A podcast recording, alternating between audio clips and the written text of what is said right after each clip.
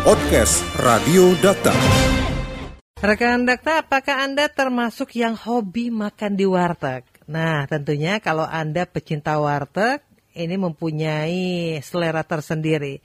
Termasuk mempunyai gaya tersendiri jika Anda makan di warteg ya. Beragam menu itu bisa Anda pilih. Tetapi ternyata informasinya ada 20 ribu usaha warteg di Jabodetabek ini yang terancam tutup akibat pandemi COVID-19. Nah, ini dipicu karena menurunnya omset serta gagal bayar dari pelaku usaha untuk memperpanjang sewa tempat usaha. Pagi hari ini kami tersambung bersama dengan Ketua Koordinator Komunitas Warung Tegal Nusantara atau Kowantara, Bapak Mukroni. Dakta Radio, bijak dan cerdas.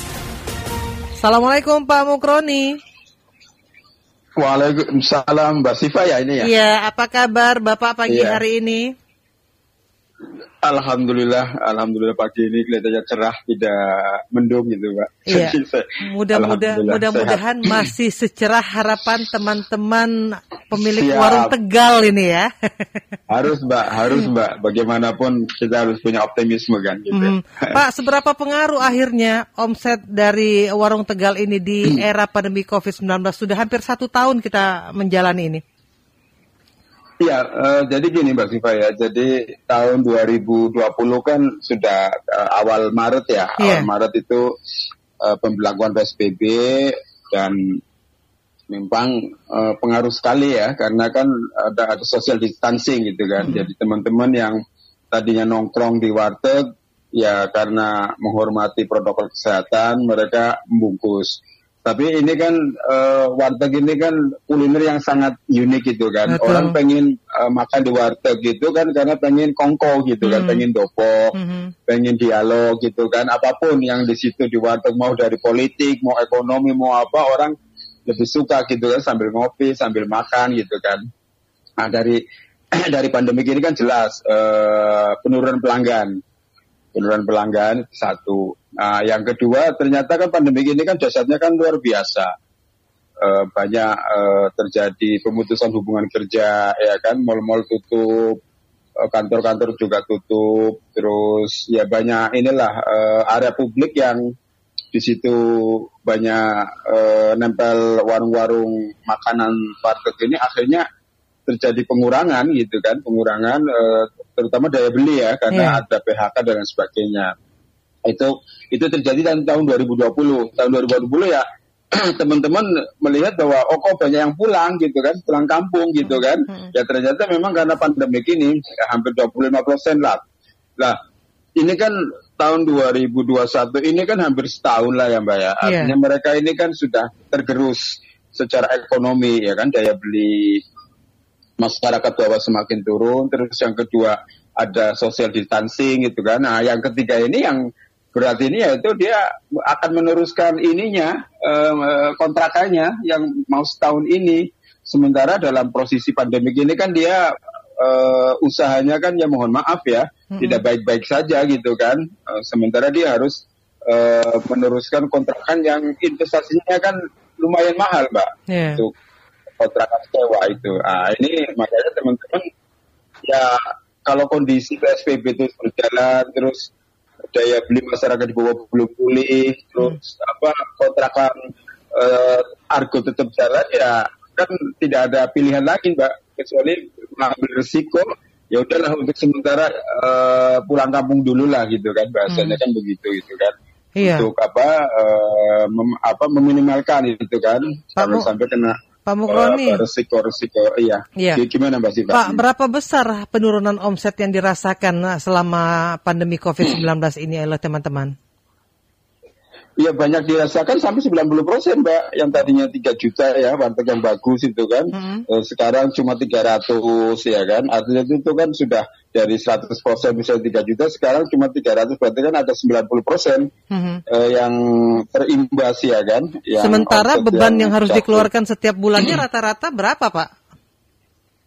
Ya memang itu ada klaster mbak ya. Warteg-warteg kita kan ada klaster. Ada yang omsetnya satu juta setengah. Nah, kalau satu satu juta setengah itu per hari itu ya belanja bisa 500 ya, Hmm. bisa 500 ribu gitu kan eh, untuk eh, per hari dengan omset satu juta setengah ya kan.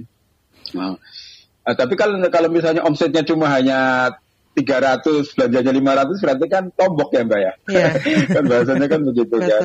Eh, jadi ya ini ini ya ya inilah eh, kondisinya. Ya saya tidak mengatakan bahwa Indonesia itu nggak bagus karena memang pandemi ini kan hampir eh, meruyak seluruh dunia mbak ya. Global mau di Amerika mau di Jepang semua usaha kecil juga mengalami keterpurukan kan gitu bahasanya. Karena memang kondisinya begitu gitu Iya, kan. kalau sampai dengan hari ini Pak Mukroni sudah berapa banyak teman-teman warteg yang akhirnya terpaksa menutup usaha mereka? Ya saya hitung-hitungannya kan begini Mbak, tahun 2020 itu hampir 25 persen dari eh, apa jumlah warteg yang sekitar 40 sampai 50 ribu lah di Hmm. Jabodetabek kan begitu. Iya. Nah, tahun 2021 ini dengan kondisi kayak begini ya bisa sampai 50 ya, 50 persen dari jumlah eh, total usahawan urbanisasi yang apa eh, eh, istilahnya mengais rezeki untuk menjadi pengusaha warteg di Jabodetabek ini, Mbak. Iya. Nah, Pak Mukroni sekarang ini kan eranya online. Nah, apakah teman-teman dari Kuantra tidak memanfaatkan ini atau merasa uh, agak sedikit sulit jika melaksanakan penjualan secara online? Ya, ini satu keniscayaan, Mbak. Karena ke depan kan eh, memang, tetapi ini kan warteg ini kan unit tadi, Mbak. Iya. Yang makan ini kan mohon maaf banyak kelas menengah ke bawah ya. Mhm. eh apa itu pedagang asongan, supir tembak dan lain sebagainya, buruh serabutan.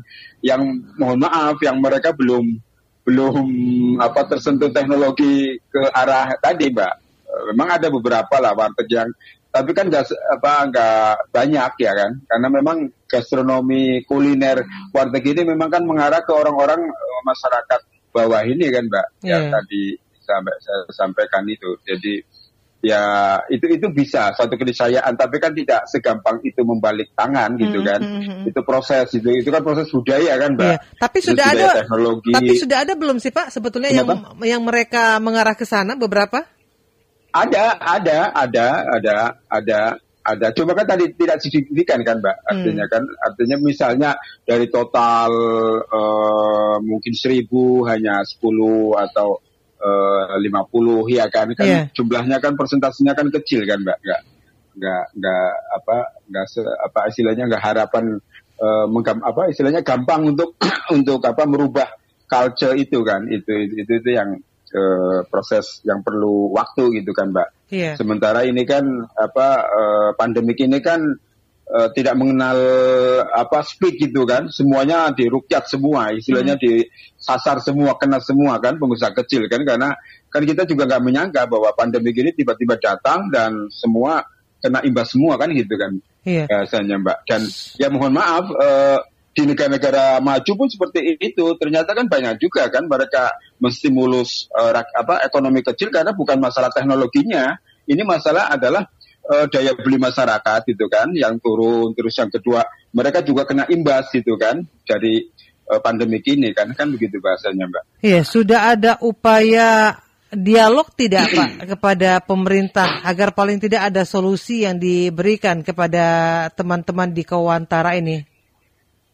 Ya, eh, memang eh, ya ada inilah ya, ada semacam eh, semacam pendekatan ya, bagaimana karena ini kan viral ini kan baru minggu-minggu ini, Mbak. Iya. Viral-viral eh, ini, jadi ya proses ini masih ada proses eh, dari kami ini kan gini, jadi begini, ini kan banyak teman-teman yang sudah pulang kampung gitu kan, kan ini kan eh, artinya bahwa mereka ini tidak eh, apa penduduk Jakarta gitu kan, eh, penduduk misalnya Jawa Tengah, penduduk Tegal. Lah ini nanti kan eh, kami eh, berupaya agar mereka-mereka yang pulang itu kan disisir gitu Mbak. Apa sih yang menjadi kebutuhan mereka sehingga mereka pulang kampung kan gitu bahasanya Hmm, gitu kan. Terus dari ini ada proses kerjasama antara pemerintah pusat, pemerintah daerah sehingga eh, data ini bisa tersinergi gitu Mbak. Jadi artinya gini, ini bukan hanya sekedar pandemik ini terus diselesaikan hanya dengan modal, terus setelah itu nanti ada pandemik lagi, nanti masalah lagi. Iya. Itu harus permanen ya Mbak ya, solusi permanen. Bagaimana agar mereka berdaya eh, ke depan ini gitu kan, dengan apa istilahnya eh, mereka ada kemandirian itu satu. Yang kedua, masyarakat bawah juga harus dipompa agar eh, daya beli itu ini jangan sampai merosot lagi mbak kan percuma juga Hmm. kalau misalnya eh, kita hanya solusi modal sementara masyarakat bawah tidak ada daya ekonomi untuk tumbuh bergerak kan sama aja. Nanti tutup lagi juga karena kan ini kan apa kaitannya antar masyarakat bawah dengan warung-warung tegal ini kan mbak. Ada korelasi gitu kan ketika masyarakat bawah ekonominya bagus warteg-warteg juga akan bagus kan gitu bahasanya kan. Jadi ini ini jangka panjang juga gitu kan supaya mereka punya daya shift itu kan daya apa eh, eh, tabungan yang yang permanen jangan sekedar hari ini dapat terus besok enggak gitu kan Iya. Nah, ini kan apa harus inilah eh, apa pemerintah memberikan semacam apa itu eh, solusi yang permanen sehingga mohon maaf masyarakat bawah itu apa daya belinya bagus itu kan dengan pekerjaan yang bagus dengan income yang lumayan kan begitu bahasanya pak. Mhm. Nah, Jadi data yang dimiliki oleh Kewantara untuk warteg di wilayah Jabodetabek ini jumlahnya sekitar 50 ribu ya Pak Mukroni ya? Iya, yang Iya hitung-hitungannya kami dengan teman-teman eh, di bawah memang segitu gitu kan dari eh, akumulasi apa eh, asal ini ya Iya. asal eh, pengusaha warteg dari kota Tegal terus eh, Kabupaten Tegal dan Kabupaten Brebes ya ya banyak kan dari Tegal lah atau kota Tegal sama Kabupaten Tegal yang Hmm.